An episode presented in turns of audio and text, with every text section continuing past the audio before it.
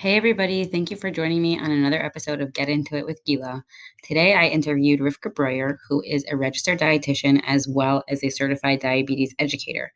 I felt like I had to have Rivka on because there's so much confusion out there. So many people calling me, but I have to lose weight. I have diabetes, but I have to lose weight. I have high blood pressure, but I have to lose weight because I have X condition or Y condition, or it's just not healthy for me. And I guess you could just see anecdotally, besides for what's in the research, but we see that this isn't working. Fearing people, shaming people, it doesn't work. It doesn't help. It doesn't motivate. And besides for that, we know that dieting does not lead to long term weight loss. So instead of focusing on the weight, we could focus on the behaviors. We could focus on the nutrition education in a neutral way and not in a shaming way and not in an extreme way. I think Rivka has a really unique approach to this and she's very wholesome and she is very, very extremely knowledgeable. I send a lot of my clients to her if they specifically have a diabetes diagnosis. And she has taught me a lot and she continues to help me and we help each other and we are all in this together. We all want our clients to succeed and feel good about themselves and feel good about their nutrition and food choices. So sit back, relax, enjoy. We had a really great organic conversation. And I think that if you are struggling with diabetes or you know somebody who's struggling with diabetes, this could be a really powerful podcast episode, as well as somebody who is just struggling in general to feel like, how am I supposed to be quote unquote healthy if I don't lose weight? So listen up and enjoy. And please go to my website, www.gilaglassberg.com, to see more episodes like this, hear more episodes like this, or I usually have the episode transcribed as well. I also blog there. So if you want to read about some of you know my life experiences some of my clients life experiences. I do a lot of blogging. I blog for project proactive as well and i also have been writing for the wellsprings magazine. And if you are interested in making peace with food through the principles of intuitive eating health at every size and self-care go to my website www.gilaglassberg.com and sign up for a free 20 minute consultation where we can get to know each other and see if we're a good fit. And without further ado let's get to the episode Hi, everyone, and welcome to my podcast, Get Into It with Gila. I know you're going to love the content here because you will gain inspiration, powerful tools and insights, and valuable knowledge. If you want more of this, please visit my website at www.gilaglassberg.com or visit me on Instagram at Gila Glassberg. I'm Gila Glassberg, a registered dietitian and intuitive eating counselor. I've come to realize by counseling many, many women that this work is much deeper and greater than food and body image. It's the bigger picture challenges we face of love, belonging, acceptance, what our true values and goals are, noticing them, addressing them, and gaining skills to move forward. If you have been struggling with what your life's purpose is, or you just feel stuck in general and don't know what's holding you back, this podcast will enlighten and inspire you to take action and move forward. This podcast is about other women in the 21st century who feel that losing weight will fix all their problems or somehow meet their unmet needs.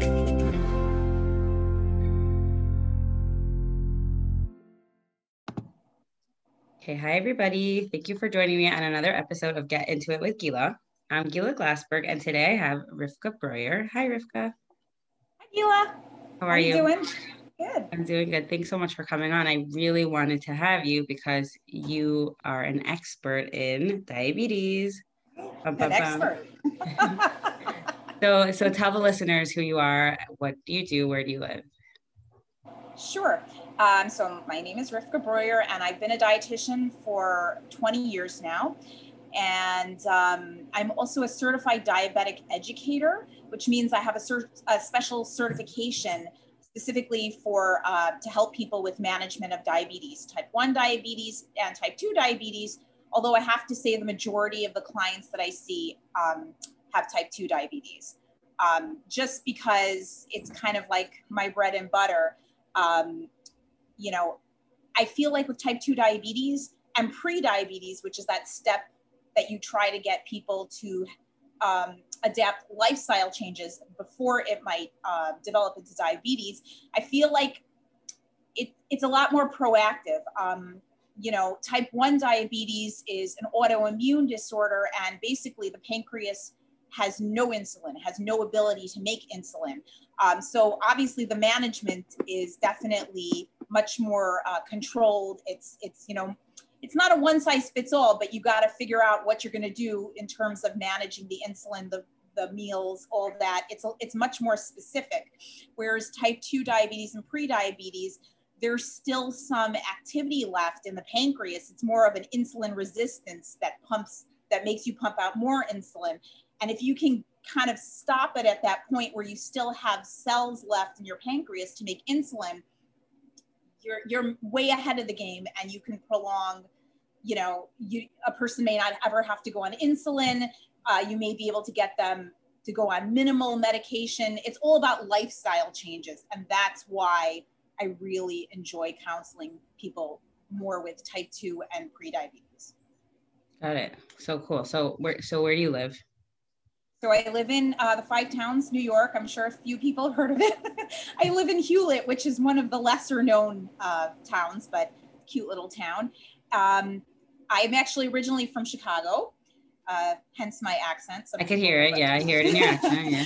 I went to the University of Illinois at Chicago, not not University of Chicago, not the Ivy League school. And I actually went. Um, there was a special coordinated program, so I didn't have to do a, a separate dietetic internship. It was combined with my last two years of college in nutrition. Yeah, that's really cool. I, I remember you telling me that when we met, and I was like, oh gosh, I wish because the, the internship is like grueling so I've heard, even just to get in. Yeah, that was fun. Those were good times. Um, so so and you have a private practice in Hewlett? Yes. I have a private practice. Actually, I'm all virtual right now, um, and I'm probably, hopefully, after the end of the pandemic, as the, we get out of the pandemic, I'm going to be uh, going to a new office in Cedarhurst, which is also in the five towns. Um, but I do think that one good thing that has come out of this quarantine has been the fact that I've really kind of allowed myself to sit into virtual sessions more. I didn't used to do virtual sessions. I was a little bit afraid. How am I going to connect to the person? How mm-hmm. are they mm-hmm. going to work? Mm-hmm. And I'm realizing that virtual sessions can be just as effective when it comes to nutrition counseling. Yeah, I I actually love uh, yes. One of the good things about Corona is that my practice also moved to virtual, and I am loving every second of it. It's, and it's great. I mean, there is I, I've asked this to clients. I'm like, wow, I feel like in some on some level they're a little more vulnerable because they're in their own, you know, house or whatever, wherever they are, they're in their own space. So like they're like their guards a little more down. I feel like I'm connecting to them a little more on some level yeah they're in the, that that that's a great point they're um and they're they're in their own comfort zone so they feel that like they can open up to you a little bit more they don't have that oh i'm going to the clinician's office although right. i try not to make people nervous about that um, but yeah so i'm doing that but um, I love private practice. I also work in a nursing home on this side, and I work in a doctor's office a couple hours every other week, uh, which kind of keeps my skills up, my clinical skills up, because I see a lot of people who have diabetes. Mm-hmm. Okay, so let's talk about how you got here. So you've been an RD or a dietitian for 20 years. Right, an RD. So an RD, right? yes, yes. Yeah. Okay, so what what made you interested in becoming an RD? Um, I was always interested. I've always loved food. I mean, you grow up as an Orthodox Jewish woman, and and and you know, food is a big part of our lives. All the holidays, celebrations. I've always loved food. Um, you know, I was definitely that that heavy, slightly heavy kid, teenager who learned how to lose weight. Maybe not in the most healthy way. I think it was like the Snackwell's bagel diet when I was a junior in high school. We ate no fat, just carbs. Right. It was fun. Um, and um, I also went to Israel for a gap year afterwards and gained 30 pounds because hey, it's Israel. There's all these barekas. It's it's just fun. Um, and then took it off. And but I hold on. Let me interrupt you. Let me interrupt you. Was there like a diet culture in your home? Like, was there or were, were your parents big into like wanted you to lose weight or did, didn't want you to gain weight in seminary? Was there any emphasis on that?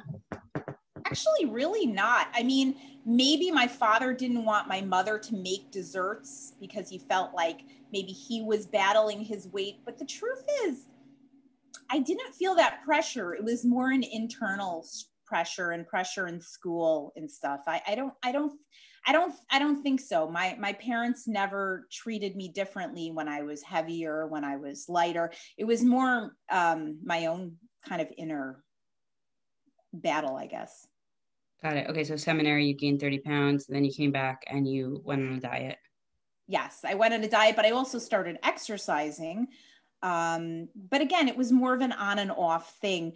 And I remember uh, I wasn't even in, I wasn't sure if I wanted to do nutrition, and I had a wonderful intro to nutrition course in college, and it just kind of turned me on to it. I was like, wow, this is great. I've always loved uh, biology, sciences, and physiology. That that was amazing. Like, oh wow, so what you put in your body actually makes a difference. You know, it, it it, it's not it's not just you know science in a lab mm-hmm. you are your i always tell people especially people with diabetes you are your own science experiment and that's why the care has to be individualized to the person it's not a matter of people ask me oh just give me a diet how many right. carbs how many right. starches right. i'm like it really depends on the person. It also depends where you're coming from. I'm not going to tell a person who's been eating a certain way for many years and has specific habits in place, okay, you're going to totally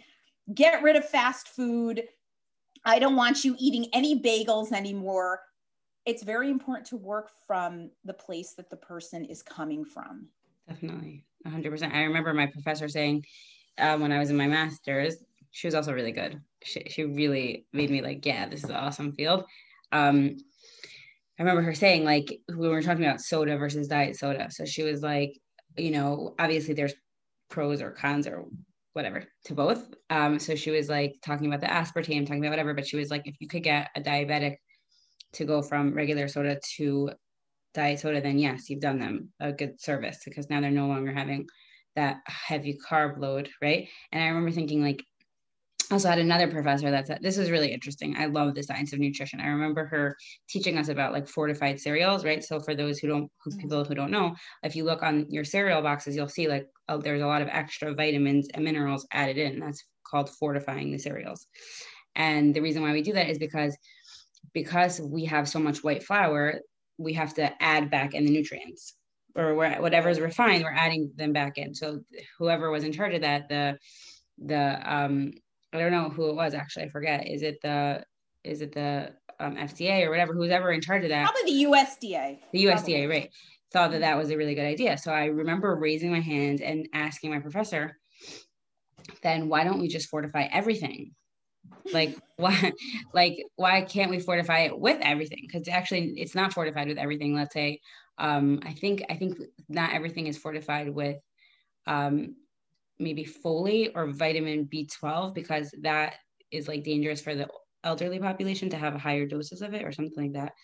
Um, I can't remember off the top of my head, but I remember, and I remember her saying because we still want to promote food first. We still want to promote, and, and yes. she's like, it depends on the individual client. Like if you're gonna, you're you're gonna present these things to your clients, and you're gonna say you could have a bowl of fortified cereal, which might even have more nutrients than, um, let's say, oatmeal that's not fortified.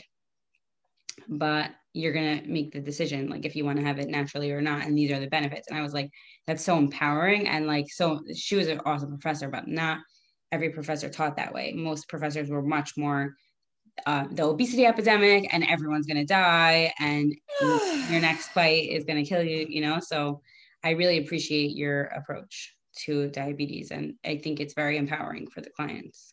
Oh, thank you. Yes, it's funny. You mentioned the elderly, and I'm thinking about something I remember learning in school. I had somebody very much by the book, and they were talking about the benefits of they were discussing uh, nutritional supplements for the elderly i guess especially in long-term care or they were talking about you know ensure and boost and they were saying why don't they just go eat an apple? And, it, and then I'm thinking to myself, do you know how simplified that sounds? First of all, they might not have teeth to be able to eat the apple. Right. They might not be able to digest it so well. They and and and we're talking about the elderly who are so they're such a risky population. They're at risk for muscle wasting and malnutrition um, we treat them differently than we treat, let's say, a 40 year old when it comes to nutrition. Yes, I probably would say, you know, maybe let's, let's, what do you think about going more towards whole foods versus supplement type foods and bars?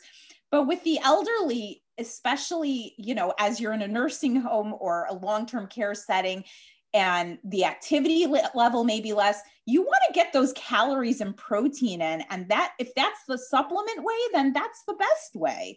Right. Um, and I'm and, and the thing is I'm all about trying to, you know, eat more of a natural, I don't like the word whole foods. It just reminds me of Whole Foods, the grocery store, or real foods, because all food is real. Right. But but again, we use a different approach for different po- that's why I said individualization. We right. use a different po- approach for different populations. Some people may not have as good access to fruits and vegetables. Obviously, you want to help them find a way, but you work with what you've got.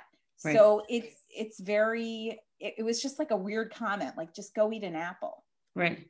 Yeah. I when I was also in my master's in Lehman, um, they had like different speakers come. It was really cool. And I remember an RD coming and she worked for Abbott nutrition, mm-hmm. right? So they have the nutrition supplements. And she was saying that, you know, Ensure and all these things, boost, whatever, they get like such a bad rep because they're processed, they're so processed, or she was like, think about babies. Like, if we didn't right. have formula, like the babies wouldn't have food. Like, there is so much demonizing of food. And I and I was just having this conversation with a friend who was like, "Oh, the GMOs are so horrible for you." I'm like, we wouldn't have our food like like conglomerates like without the GMOs. Like, everybody is so into like food bashing. Like you, they don't even know what they're talking about. You have to see the Jimmy Fallon, um, Jimmy Fallon's interviewing people on the street, asking, did you see it? Do you eat? No, gluten? no, but oh. I love Jimmy Fallon. He's asking, I know it's not Jimmy Fallon. It's someone else. I'm going to, I'm to put it in the show notes. Okay. He's asking everyone, um, do you do you eat gluten? Oh no, no, on the street. No, no, of course not, of course not. Yeah, I know it's so bad for you. Oh my gosh. And then he's like, Do you know what gluten is? Uh and I'm like, oh my God, this is like encapsulates our world. Like mm-hmm. GMOs are horrible for you. I only eat organic. You guys don't even know what you're saying. Like we, you have to learn. I mean, I guess this is our job as a dietitians to to educate why GMOs. What we don't the the research is so inconclusive, and look what the GMOs gave us, our whole food system. Yeah, access to, you know, access to fresh food, it, it, it, fresh and safe food. People don't understand. Um, you know, when it comes to organic, I, I listen, if somebody chooses that as a lifestyle, I'm not going to say it's bad for you. You want, you want to do it, fine. You feel like it's healthier for you. I'm, I'm not going to say no, but I'm also not going to say that you must eat organic because it's so cost prohibitive and not necessarily proven to be healthier. It's just, it's, it's much more accessible to again that that typical apple. I feel like as dietitians we always have a logo of an apple when mm-hmm. follow us. Um, but even just the apple you know just wash it and eat it if if that's going to be your barrier because enough people are not eating apples. So we're going to say oh now you must buy organic apples. Right. you, you need to give people better access and break down the barriers. That that's that's our job Right. Okay. So, so you always love nutrition. You went into it as an undergrad, and then mm-hmm. what what happened next? Um. So I moved to New York. I married a guy from New York, hence mm-hmm. moved to New York. Yeah. And um, I worked in long term care for a while. And truth be told, it was just convenient, easy uh, as a young wife and mother. Uh, but it didn't scratch the itch for me. It didn't it didn't make me in my happy place. So I think it was when my third child was about three years old, I said, I know he has to go to school. I know I have to do something, but I don't, I don't really want to go back to the nursing homes at this point. I get it. Um, I totally get it. you get it. I hated every five years of the nursing homes. So yeah. It's interesting though, is I ended up going back and mm-hmm. I'm okay with it now. So, you know, different life transitions, you, you never know. Um, but I still have the private practice. And I remember. Wait, wait, wait, wait, wait. How did you start the private practice? I need to hear the whole story. you know, I I got a tax ID number. Wait, wait, and, wait. How did you figure that out? Because this was a whole thing for me. You helped me with you it. You know, we have we have an account. I my husband and I have an accountant because my husband has a private karate business. So I think oh, cool. I just asked the accountant, how do I do this? Um, and then and by the way, getting an NPI number national provider identification number is probably one of the easiest things ever. My husband's an occupational therapist. Right. He told me, like, you just go online. Okay, wait one second, one second. How did you think of the idea to start a private practice? How did that come to be? Like, you weren't nervous about starting your own business? Did you have any mental blocks? I think the idea was that my husband was he was promoting it for me because he said, you know, you you just you don't like the nursing homes. He wanted me, you know, I find that our spouses they're happier when we're happier, and oh, yeah. he, he knew that this was something that I kind of toyed with. Uh, I remember I another really good uh, professor in the University of Illinois coordinated program. I'm going to give her a shout out. Um, her name is Marla Heller, and she has written many books on the DASH diet, the dietary mm-hmm. approach to stop hypertension, high blood mm-hmm. pressure, which mm-hmm. is kind of a little bit of a framework I use as a base for a lot of my recommendations because it involves a lot of fresh fruits and vegetables. Right. right. It's and, like the Mediterranean, it's similar to the Mediterranean diet. Right, right, exactly. She actually wrote a Dash Mediterranean diet book, mm-hmm. and she was a private practice dietitian, and she was just also very down to earth about it. And I really, really liked her class. And then later on, I got in contact with her again, and I bought her books, and I loved her approach. Um, so I was saying, you know, I just read her book, and I really feel like this is something that could be very useful to people. Um, and once I started my private practice, oh, I also um, I also credentialed with different insurance companies. So how did you know that? Wait, I have to just I have to make a plug here for you. And okay, I had no like I literally spent hours and hours and hours researching this and speaking to you. And how did you know how to credential with insurance? And for those who people who don't know what that means, that means just basically getting a contract with them so that you can accept their insurance. And whenever people ask me, do you take Fidelis? Do you take this? I have to, it's really hard to get in touch with Fidelis to get a contract with them. So, and also yes, United Healthcare. I've tried. Oh yes. United Healthcare. Um, I'm locked out for the last three years. That is so strange. I guess it also depends on when you try to get into the network because, like I told you, one of my friends could not get into Empire Blue Cross Blue Shield. I got in. Thankfully, you got in. well, you got me in. Oh, I did? Yep oh, okay, great. Um, that was really oh, hard I, to get into. I know how I did this. Now I remember. I joined, I was a member of the Nutrition Entrepreneurs Group for the oh. Academy of Nutrition and mm-hmm. Dietetics mm-hmm. then. And they had a mentoring program. So they right. put me in touch with a mentor. Yeah. That is how I knew what to do for the basics, getting credentialed. There's a credentialing agency called CAQH, which it's like a clearinghouse that holds an online thing that holds all your credentialing information. So even though you have to specifically go to the insurance companies and say, I want to be credentialed with you, they can pull a lot of your information from there. They'll still mm-hmm. ask you for a lot, oh, but um, yeah. It's fun. So it, it was so long ago that I, I don't remember, but I do remember all the hiccups in the first, I don't know, three, four years of my practice because some of them were just learning experiences, as we say. Right. And you, and you were doing paper, um, what's it called? Paper bills, right? Paper claims. Paper charting. paper uh, no, no, no. I actually started with Office Ally in the beginning. That was a blessing.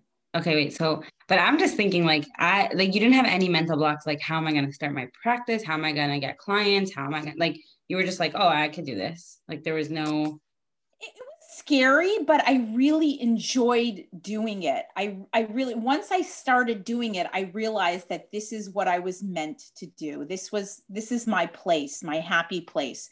Again, uh also because I took insurance, I feel like if you don't take insurance, it's a little bit harder because you have to kind of run after more people yeah. for the money. Although I think what you're doing is very smart packages. That is, if you're not going to take insurance, that is the way to go. Mm-hmm. Yeah, that's definitely the way to go. But how did you get clients? Oh, good question.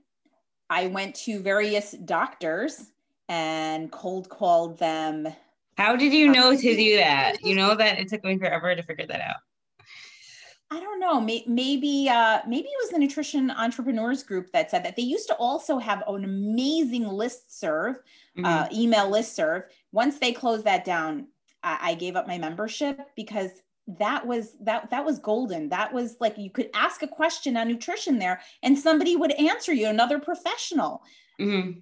it was such a great resource i think that was a big mistake that they closed it down. They said oh now we'll do it on our website but it it, it was not, not the same not well facebook same. for dietitians who are listening facebook has these really great which you told me about private groups like right. Oh, dietitians oh, in private practice. Yeah insurance dietitians. Um yeah unconventional rd i just got really into. So Ooh, that's cool. yeah that's a good one. Yeah okay so you started your private practice. It sounds like you didn't have any mental blocks somehow because i had many. Um no but uh, definitely i'm not an entrepreneur so i will be honest with you. That's kind of when why i went back to the nursing homes because i didn't want it to be my main source of income. Uh, I'm not one of those go getter, I'm going to promote myself. I basically would love it if, like, somehow somebody would get my name and just start feeding me clients through the door. I know. I'm, I'm a clinician all... at heart. Yeah, yeah, yeah, I get it. I get it. I happen to really like the entrepreneur side of things. So yeah. that's awesome. I think that is such a plus for you. Yeah, thanks. I really like it. So, um, okay, so you started your private practice, and that was how long ago was that? All right. So my son was about three and he's 10 now. So that was about seven years ago. Seven years ago. Okay. Yeah. I think that's when we met actually. Because you were just starting. Yes, yes, yes. I had a little bit of a preschool job on the side. Again, it was, I, I had a supplement because it wasn't right. really, it was more like a hobby then. Right. do you, do you mind saying how many clients you're averaging now or you'd rather not? No, yeah well now it's it's very different because of um covid and stuff i would say about yeah, I, I I'm pretty down there at this point. Um, but again, because it's not my primary uh, bread and butter, eventually. But you know, I'm kind of happy that I'm back in the nursing home now after being out for two months. Uh, You're gonna get your practice is gonna take off because you have such an important niche, really, really, truly. So why diabetes? When did that? When did that happen? That you decided to get an extra certification? Because I know that's actually like like a grueling, grueling certification. Oh, yes, the test. um, it's funny because I actually, during my diabetes internship rotation in college, I really didn't like it so much. And I think the reason, again, is because it was mostly type ones. And I think type ones, they are rock stars. I am not saying anything against them. They are warriors, they are incredible. But it just didn't speak to me. A lot of it was calculations, insulin, carbs. It just, I'm not so much of a mathematical person. I like more in intuitive. I like kind of feeling my way through things. Right. Um, and I think the type two, there was no such thing as pre-diabetes then either. This right. was 20 years ago. So, so I think once I saw the um, pre-diabetes kind of come out as a diagnosis, type 2 diabetes seems to have really, unfortunately, become more prevalent. And I do, I just, I just was always kind of interested. And I knew I had a friend who had that certification. I said, I would really like to get that certification. And I feel sometimes like God looks at me and says, You're not going to do it by yourself. So I'm going to give you a little bit of help. And suddenly, after being at a wonderful nursing home job that I really loved, I loved the people there. It was a great job. Everything was perfect. I would have never left there. I probably would still be there now. I'm at a different job, which it's it's probably better for me when I think about it. I all, all the dietitians were suddenly let go. One day they decided to come in and bring a consulting dietitian firm and they let everybody go. By the way, I just want to say something about the nursing homes that this happens all the time and Oh, oh, I was remember why I started my private practice? I actually didn't say this. I was let go from my nursing home and I was eight months pregnant with my last child, the one who's 10 years old, um, because they nursing they homes. got rid of my job. They eliminated yeah. my position. Um, can you imagine somebody who's eight months pregnant? But again, no, God I can't. said, "I'm so sorry. I, I understand." No, no, no, no, no. I am. I look forward now. Now it's President's Day. Every year, President's Day, I'm like, "Thank you," because I would have not left that job, and it was a full time job. It was the only time I had a full time nursing home job, and it was killing me. It right. was killing me right. from the inside out. Let's let's um let's really emphasize this because I have a lot of I I counsel some people who are new dietitians a little bit. I've done it a little bit. And they are so scared. There's so much imposter syndrome. There's so much we we didn't get any business training and we didn't get any any credentialing, insurance, whatever. We didn't get any tools to start a practice. Right. And so we're like, all right, we'll just work at the nursing home, which I did. And I hated every single minute of it. It sucked the life out of me. And yeah, like when you're saying like that, you know, Hashem, uh, God had a different plan. It's like, yeah, like if you hate your job so much that it's making you miserable, please leave it. And then people will will challenge me and be yes. like, what am I gonna do? I'm like, you could do anything. You could. Sure. Sure you can you can teach yourself and there are people out there like gila and myself. You can find people on facebook. You can find these groups. You yeah. can you know I, I, suggest you can join the academy of nutrition dietetics. Yeah i did um, that. you told me to do that. I did that. Yeah. And you don't have to stay there forever if you feel like the benefits are not worth the price but that was incredible what i got out of there. It was just amazing. Um, I will tell you now, again, I know we're talking about the nursing homes.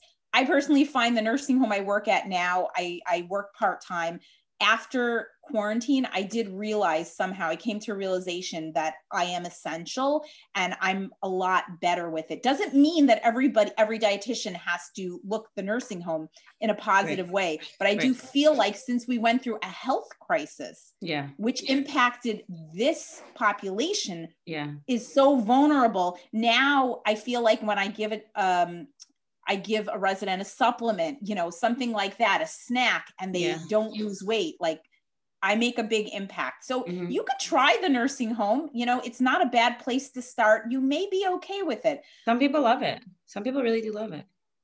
I think I've come to a place of I, I, I find myself okay there. But if I didn't have a private practice, I would feel a little bit unfulfilled. Yeah. So I know for me, like just that there's very little contact with the residents and the residents aren't asking to speak with you it's more like protocol right and the technical part of it and the paperwork just it's just not my skill set i like to be one-on-one with people who want to you know change so that's just i don't know it's important to know your skill sets and know your uh, strengths and know like your ideal client it's really important for your business and for your life really oh that is true because some of the growing pains I went through in the beginning of my private practice was accepting everyone and anyone. Right. And, I've been and, there. Yeah. And and I was like, oh boy. And then I was saying to myself, okay, a lot of these people just want to lose weight, but they just want me to do things for them. They don't really know why they want to lose weight. Right. They don't have a why. Right. And I don't necessarily want to just you know get people to try and lose weight i, I feel like there has to be a almost a specific reason in terms of quality of life in terms yeah. of um, also the commitment to try and mm-hmm. and, and make, some changes maybe maybe small changes not large change, changes small steps yeah but I stopped. I, I I started to weed out. That's probably why I don't have so many clients right now regular clients because I don't really want to see people who don't fit into my niche. I, mm-hmm. I I want basically the people I want to come through my door are a lot of times. Yeah, who's your ideal client? Okay, middle aged, probably more a woman, but a man's fine too. What's the um, age? What age? I would say about 50, 60 years old. Okay.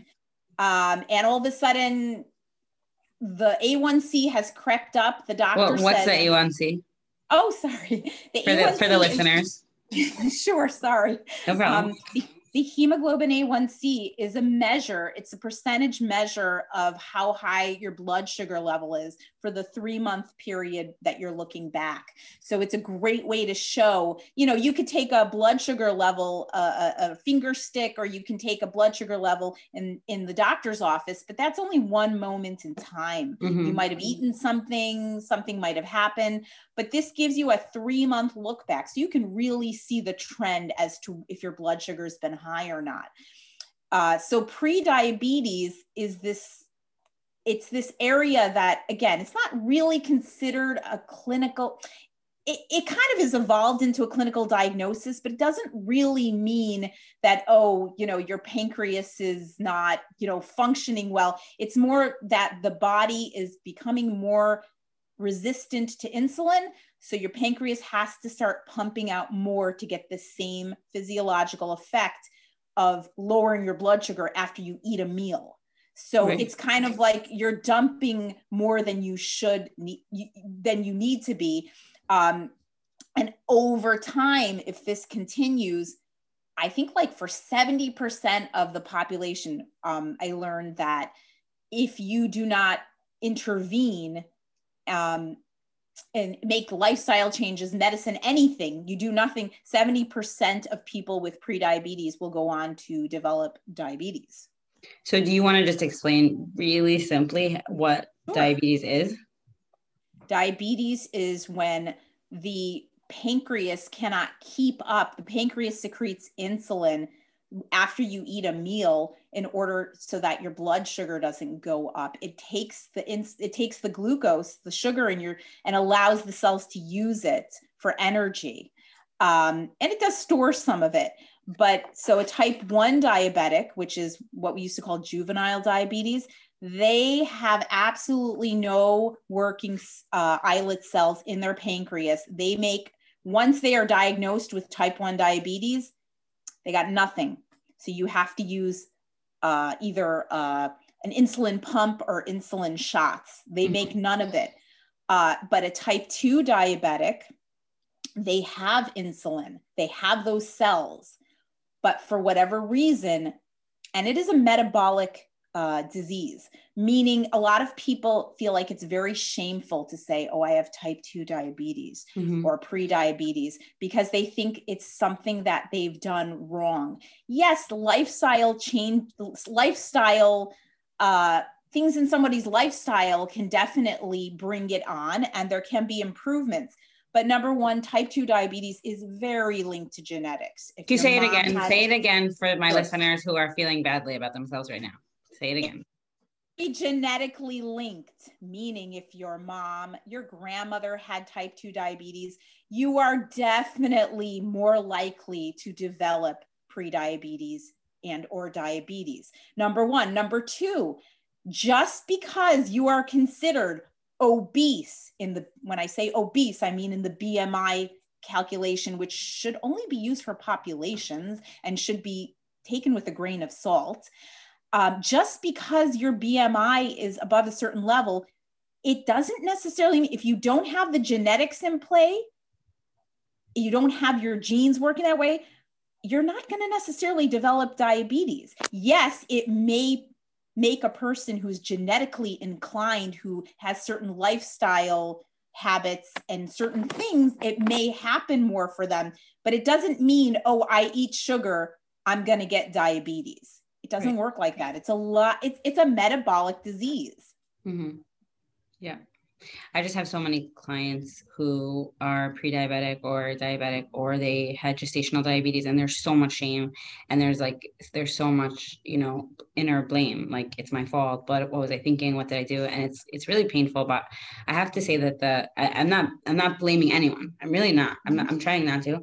Um, but it's sometimes the their doctors are really reinforcing yes it is your fault. And if you were to sometimes just, sometimes. I'm being, I'm being, nice. being very kind. You know how hard it is as we were talking to find a weight neutral doctor. And when i say weight neutral i'm not saying go and eat whatever you want be you know be as heavy as you want to be. That's not what i'm saying. But i'm coming from a place of everybody no matter what size you are you have the potential to make healthy lifestyle changes and to look at it in the positive is going to help empower you to make better choices for your health. When has shame ever elicited like in general, let's let's look outside this context. In general in life, do you ever remember feeling ashamed of something, you know, as a kid, you did something somebody made you feel bad? When has that ever happened where you you felt that way and you said, okay, I'm ashamed of myself. Now I'm going to do better. It, it doesn't Never. work. It does. It's not a motivator at all. It's it's the opposite. it makes you small. Yeah. It, it makes you feel it makes you feel weak. What we need to do, especially for women, I mean, men as well, but I'm saying we need to make them feel empowered. We need to make them feel big. No pun intended. But I also lift weights and I feel like it's empowered me. I don't care if my muscles are bigger. It's made me healthier both physically and emotionally. Right. We need to build people up. It sounds like such a cliche, but you know what I'm saying. I get what you're saying. So so you have clients that will come to you with prediabetes or diabetes and talk to me about like the transformation. Like do you see their numbers changing and not their weight? Like how does that work and how do we how do we educate the public about this? Because it's really the weight is a real thing. Like that people are Yeah. confused about. Well, what I tell people who come to me with um, high blood sugar, either pre-diabetes or diabetes, what I say is, first of all, look at the look at the whole picture. Look at the life picture. You have the ability to put the brakes on what's going on physiologically. Like you have you you're in the driver's seat. You have all the power to do this. What you first want to focus on is your health, meaning if you can get that blood sugar level down, under seven point okay so we have various markers like di- pre-diabetes starts at a five level of 5.7 okay uh, diabetes starts i believe at a 6.5 i 6.5 something like that if you can get under that 7% for diabetics you could save yourself the probability of developing so many of those those scary complications Mhm. you know like like losing eyesight you know vascular like uh you know um heart problems kidney problems Could I So- could I could I like could I just try to explain diabetes the way that I remember it? The way that I teach Sure, it sure, okay. sure. you- and you'll tell me if I'm if I'm saying anything wrong, but they say like the lock and key, right? So um Mhm. whenever if you eat um sugar, any type of sugar, or any in any in any form, it converts to glucose, right? And then um the glucose goes into your bloodstream, right? And then the pancreas secretes insulin, and the insulin takes the blood from takes the glucose from the blood and puts it into the, cells that need glucose. All cells need glucose, right? So if Right. we if we don't have enough insulin, then we have extra circulating glucose, and that's what causes the nerve damage, right? Like so we have retinopathy, so eye problems, um, neuropathy in your hands, like tingling, right? And then that's where the kidney that's where the kidneys start losing functionality. That's why we have CKD, chronic kidney disease. Because I actually did a case study on this when I was in my internship. oh but cool it was really interesting. But yeah, I think that's where I think that's where people get confused though. They think like I can't eat sugar or I can't eat right. And that's really confusing. it's it's it's very confusing that little bit of sugar isn't going to go into your your microvat like your little nerve your your little blood vessels in your eyes and that's it you don't have it it takes years of damage so but it's not just that they think it's not that you can't eat sugar. Right. No, it's not. It's called it's all about balance. It's all about your, you know, if you have something, I always say to people, you have something like an apple, or even obviously somebody without diabetes, it's going to be viewed very differently. I'm not going to say, oh, well, you should watch how many apples you eat. Right. But for a person with diabetes, you know, metabolically, they may not be able to process the natural, sh- amazing sugar in in an in, in a fruit as much so they shouldn't be able to eat they shouldn't eat so much at one time at Right, one right, given right. snack uh, because but because because the body is not going to be able to keep up with that sugar it's not going to be able to keep up with the amount of insulin that needs to be pumped out to allow the cells to bring it in Right, right. So this is where I, I the education part is really important because people think I'm diabetic. I have to cut my carbs. Um, they it's really carb controlled. That's and they changed they changed it in the in, in at least in the nursing home I was working at. It was no longer no concentrated sweets to carb controlled. But I just want I really want the listeners to hear that if you have diabetes, it doesn't mean you cannot have sugar, and it means that you need to understand the sugar load that's going on in your pancreas. And we also, you know, I love to teach like adding nutrition. So if you're going to have a, a sugar, make sure to have it with something else, a protein, um, a fiber, a fat, right all all combined is best, and that's going to help the sugar from just going straight into your bloodstream. But I think there is so much shame, like oh now, or or just guilt, or just deprivation. Now I can't eat sugar. And it's it's just not true. It's just right. Not true. It's it's it's definitely not true. There, like you were saying, it's also about consistent. A lot of diets are consistent carbohydrates, meaning I'm not going to have so much sugar at one given meal or snack. Um, you know, I'm going to portion it out. You know, I'm not going to have like a giant plate of mashed potatoes. I'll have some mashed potatoes with the rest of my meal. Right. Right.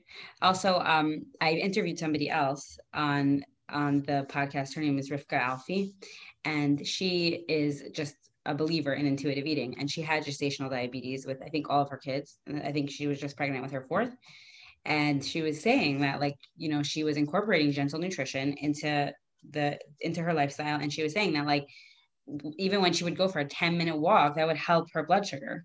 Even when she would, um, I forget what food she said would totally raise her her sugar levels. I was like, yeah, like people have to know this that everybody everybody and everybody is different and will react to sugar and carbohydrates uh, carbohydrate sugar whatever however they whatever even simple or processed or not it all converts to glucose right? And everybody is going to react to it differently. And some people the the protein is really going to help and some people the exercise is really going to help. But if you're not sweating it doesn't mean it's not helping. So even 10 minutes you know? So people just have to they really need this education. They need the education and they need to know I'm not a person of extremes. I'm much more of a moderate. And moderates don't generally get, obviously, as you see, extremes get all the news stories these yeah. days. They get all the the the bells and whistles, all the glory. It's not about extremes. It's about taking, you know, certain moments in your life and, you know, making some decisions and weighing out the pros and cons doesn't mean that sugar is you know a, a, candy bar. It doesn't mean that it's bad. It doesn't mean you're bad if you eat it. But if you have a certain metabolic condition like diabetes is this going to help me? Is this going to get to where I, can i have a little bit? Am right. i the type of person that can have a little bit?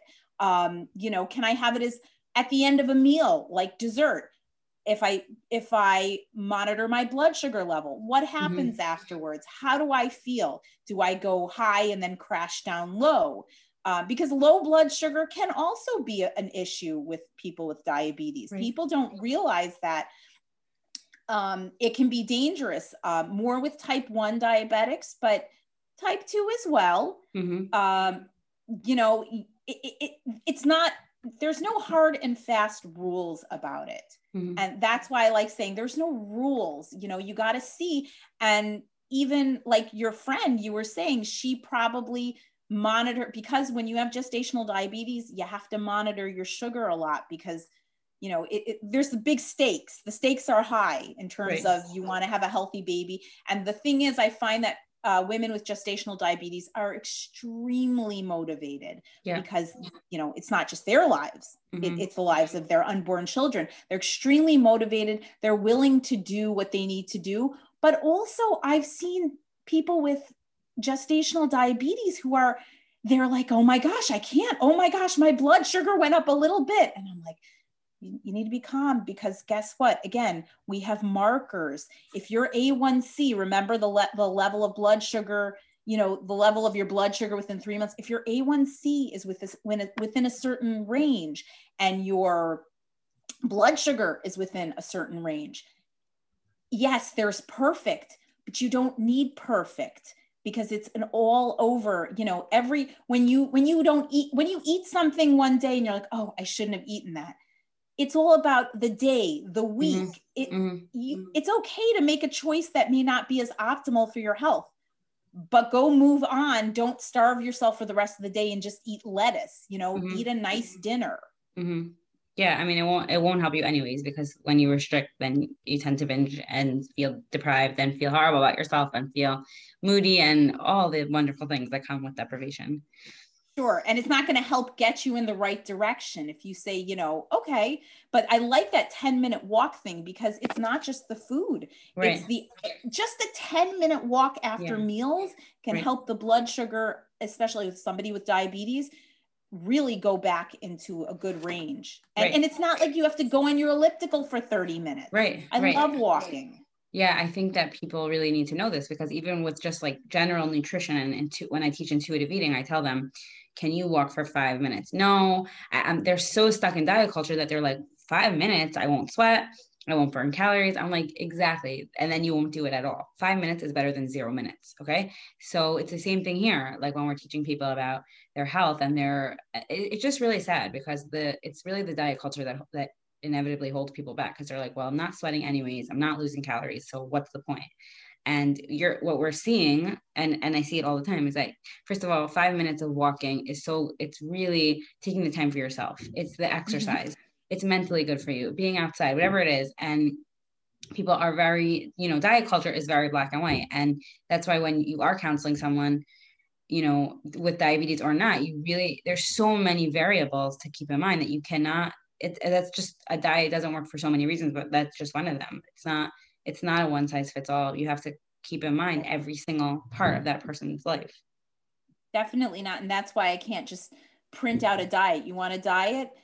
You go print out a diet from the right. internet. There's plenty right. of them. And and and it's not about that. It's about what are you going to be able to do to make a positive impact in your food and movement habits. Also sleep. Sleep is a right. huge component of, of, of, of your health mm-hmm. and probably stress like you probably like oh, my that affects your that's that affects your sugar level also it's interesting that you mentioned that because at my doctor's office job, I've had a few people come in. Yeah, I've gained weight since quarantine. My A1C level went up, and I said, you know, welcome, welcome to the yeah, crowd. There, right. this is this is happening. This is happening. But guess what? It's okay. Like mm-hmm. this is a pandemic. You know, it's not like one of my, you know, blame is not going to work. Mm-hmm. I, I what what scares me the most is when I see public health officials talking about obesity, it is such a risk factor for when somebody develops COVID to have serious uh, symptoms and and and and I think they're kind of looking at it the wrong way. Um, because if we can incorporate lifestyle changes, that that's why don't get me started. The whole gyms closing and being shuttered i think has probably one, been one of the worst moves in new york state i i don't really understand the data is not there to support that gyms when people wear masks and social distance that there's covid it's just you know being transferred and that just aggravates me because going to a gym if a person goes to a gym mentally and physically you can really help support your immune system mm-hmm. if mm-hmm. God forbid you do get sick. Right. Um, but also, people have been home. So you're going to tell people, you need to lose weight. You need, you know, or, or, or if you get COVID, it's terrible for you. Again, where did shame, when did shame become this tool for change? Has it, has, has it helped these people? Never. We, we should be telling people listen you can be active you can go out you can walk you know if your gym is open go join i'm sure they want you to join like crazy yeah my poor gym um, club central is like really if anyone hears this join club central because it's so many people they're, they're suffering yeah. and and they and they want and and it, it's very safe there mm-hmm. And but but again i feel like we should be giving them the tools to empower. Okay, you're nervous about this. You know, instead of fear tactics, say, okay, what can we do? What what can you do? You know, what do you think? You know, when I ask people about their eating habits daily and and movement habits, what do you think? Which which meal do you want to start with or snack? Which what mm-hmm. do you think would be the easiest one for you to try and affect change with right. to change a habit? Right. That's amazing. I love that. And I, I do that. Like if you see on my Instagram ever, like I talk a lot about like baby steps. So like, oh yes. Yeah. Pick, yes. picking the hunger fullness scale, picking the five minute walk. yes. Yes. And, and psychologically, like we, we do know that like trauma affects your weight, either gaining weight or losing weight. And we, and there's all different ways that your body holds on to trauma. So like, you know, uh, back pain, headaches, weight gain, weight loss. So like enough of all this it's 100% my fault that I am a certain way enough of it like it's just it's just crazy like there's just so much like I don't know why people subscribe to it because it's so shame shaming and not motivating and it doesn't help and look at 90% of diets don't work anyway so like I don't know why this has even become. I, I whenever people talk about it, I'm like, how is this still a thing? Like, how is this diet culture still a thing? It's just crazy. Because it sells. It Even sells, if it right. doesn't work, it just sells. It's Yeah. it's glamorous. It's it's glamorous. It's ex- it's selling the alluring. Like, if you lose weight, you'll have this and that. Yeah, it's selling something to people that they desperately want and Right. think that they can obtain. Um, I will I will say one thing. Yes, the, the pandemic and everything that is been in, you know obviously a huge trauma for people. But the thing about empowering is that like we can tell these people, okay, you can move on. Yes, as long as you do own your behavior, you you you can look at yourself in a positive way. You don't have to say, oh, it's everybody else's fault. It's it's Right. the pandemic's fault but we when we take away the shame it actually makes it easier for people to own you know their own responsibility and how they can change things. They can say okay i've been doing this. I want to make a change. And i'll say okay well let's talk about what's been going on and let's see where we can start first you know what because change is so hard. Habits Mhm. oh my goodness. Can you- Can you um share like as like we're gonna end soon? Can you share like a success story if you're comfortable or you think like a client would be okay with that, like a non-weight victory of a client? Um, well, I mean, what I- what's interesting is that I feel like I I recently had a middle-aged client, or actually more. I don't I don't know if she was senior or not, but definitely went through menopause. And women who have gone through menopause, they have it ten times harder metabolically in terms of if they have prediabetes or diabetes. Um, she didn't really lose any weight, but her A1C went below the prediabetes level. She went from the middle of the pre-diabetic level to underneath. And Amazing. I, I've know, seen I, that I told her, I told her, I said, listen, I, I know you want to lose weight. I, I get it. I get it. But understand that, you know, you just saved yourself the risk of getting diabetes, you know, as long as you continue with these lifestyle changes, you know, you're going to, hopefully you're going to lead a, ha- a happy, healthy life. You know, if you want to work on it with baby steps, if you want to try various things here and there, you know, you kind of have to weigh the pros and cons. People ask me, is there a specific weight I should be at? You know, even when we're talking about affecting health changes for things such as diabetes. And I say, listen, the weight may come down as you as you put in certain changes in your uh, diet. I don't mean diet, but you know what I'm saying? What you're eating What you're eating. and, yeah. and and how you're moving um, the weight may go down but it may not but you have to understand look at the big picture here what we're doing. We're we're trying to get you like looking forward you don't have complications. You don't have you know a million doctors visits. You can enjoy your life. It's the quality of life that i'm trying for people to see. Right. it's not about the obviously again a person can try various things here and there. Yes yes no no but we're talking about quality of life here because unfortunately you know when a person has certain like i said when a person has certain genetics the deck is stacked against them you do have to kind of put in some lifestyle changes so yeah her a1c went way below the pre-diabetic level That's awesome. Um, I I think I want to end because if it, this goes longer than an hour, I can't put it on Instagram. So i got it so you're gonna have to come back because I want to talk a little bit about medications Sure. and um and maybe I'll just whatever record it in the beginning of the podcast. But let's let everybody know where we can find you. Sure. so I am social media, uh, not so savvy, but um, I am on Facebook. Again, maybe I should be a little bit more active with that.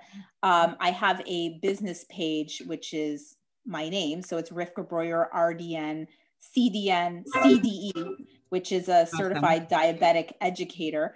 Um, so you can look me up there. C- RDN, CDN Nutrition. Um, I did open an Instagram page. It's Rivka B CDE. Basically posted once there, but again, maybe Gila, you can give me some of your uh, your mojo, some of your entrepreneurial uh, energy, and I can. Uh, well, I've been trying, so here you are. That's right. That's right. Yeah. Um, and People are gonna um, find you now because because people need it, diabetes education. So and you take insurance. Yeah. You're a gold mine. I take insurance, but it doesn't mean just because I take insurance that your specific plan I will take. So it's always best to contact me directly. I can help you find out whether you know your specific plan has um, benefits for me. Um, my email address is rivkabreuerrdn at gmail.com. Maybe you can link that. Yeah, I will. I'll put it in the show notes. In the show notes. And um, yeah, I would, I, I, like I said, I would love to get more people in. Again, we call, it's interesting. They just changed it. It used to be diabetics. Now it's P- person people with diabetes. Right. And the reason is, oh my, and the, and the reason is, is because the thing is, it doesn't define you. Right. Oh, sorry about that. No problem. okay, Rivka, um, I'm just going to stop the recording and no um, thank you so much for joining us. And I'm going to link everything in the show notes. Okay. Okay, Rivka, this has been amazing. Seriously, I learned so much. Thank and you so much, Gila, for having me. I love talking to you. I know. We should do like a weekly diabetes thing. I think that would be really hmm. cool. Like a weekly entrepreneurial. What? For sure. I would love to do it. Seriously. Let's do a Q&A. We'll do like Instagram live. Oh my God, Instagram live. Yeah, people will post their diabetes questions and we will, I'll moderate because I love to talk. Listen, you got to get out there. So, everyone who's listening, who's starting a business, I'm sorry, you got to get out there. People have to know your name, people have to know you, like and trust. And yeah, sorry. You, will you'll help push me out there. Thank you so much, Gila. Okay, thank you so much. It was awesome. I, it was amazing. Thanks for being on. Thank you for having me. Thank you all so much for being here on my podcast, Get Into It with Gila. If you'd like to learn more about what I do and what intuitive eating is, please visit my website at www.gilaglassberg.com or follow me on Instagram at Gila Glassberg. Thank you so much. Have a great day.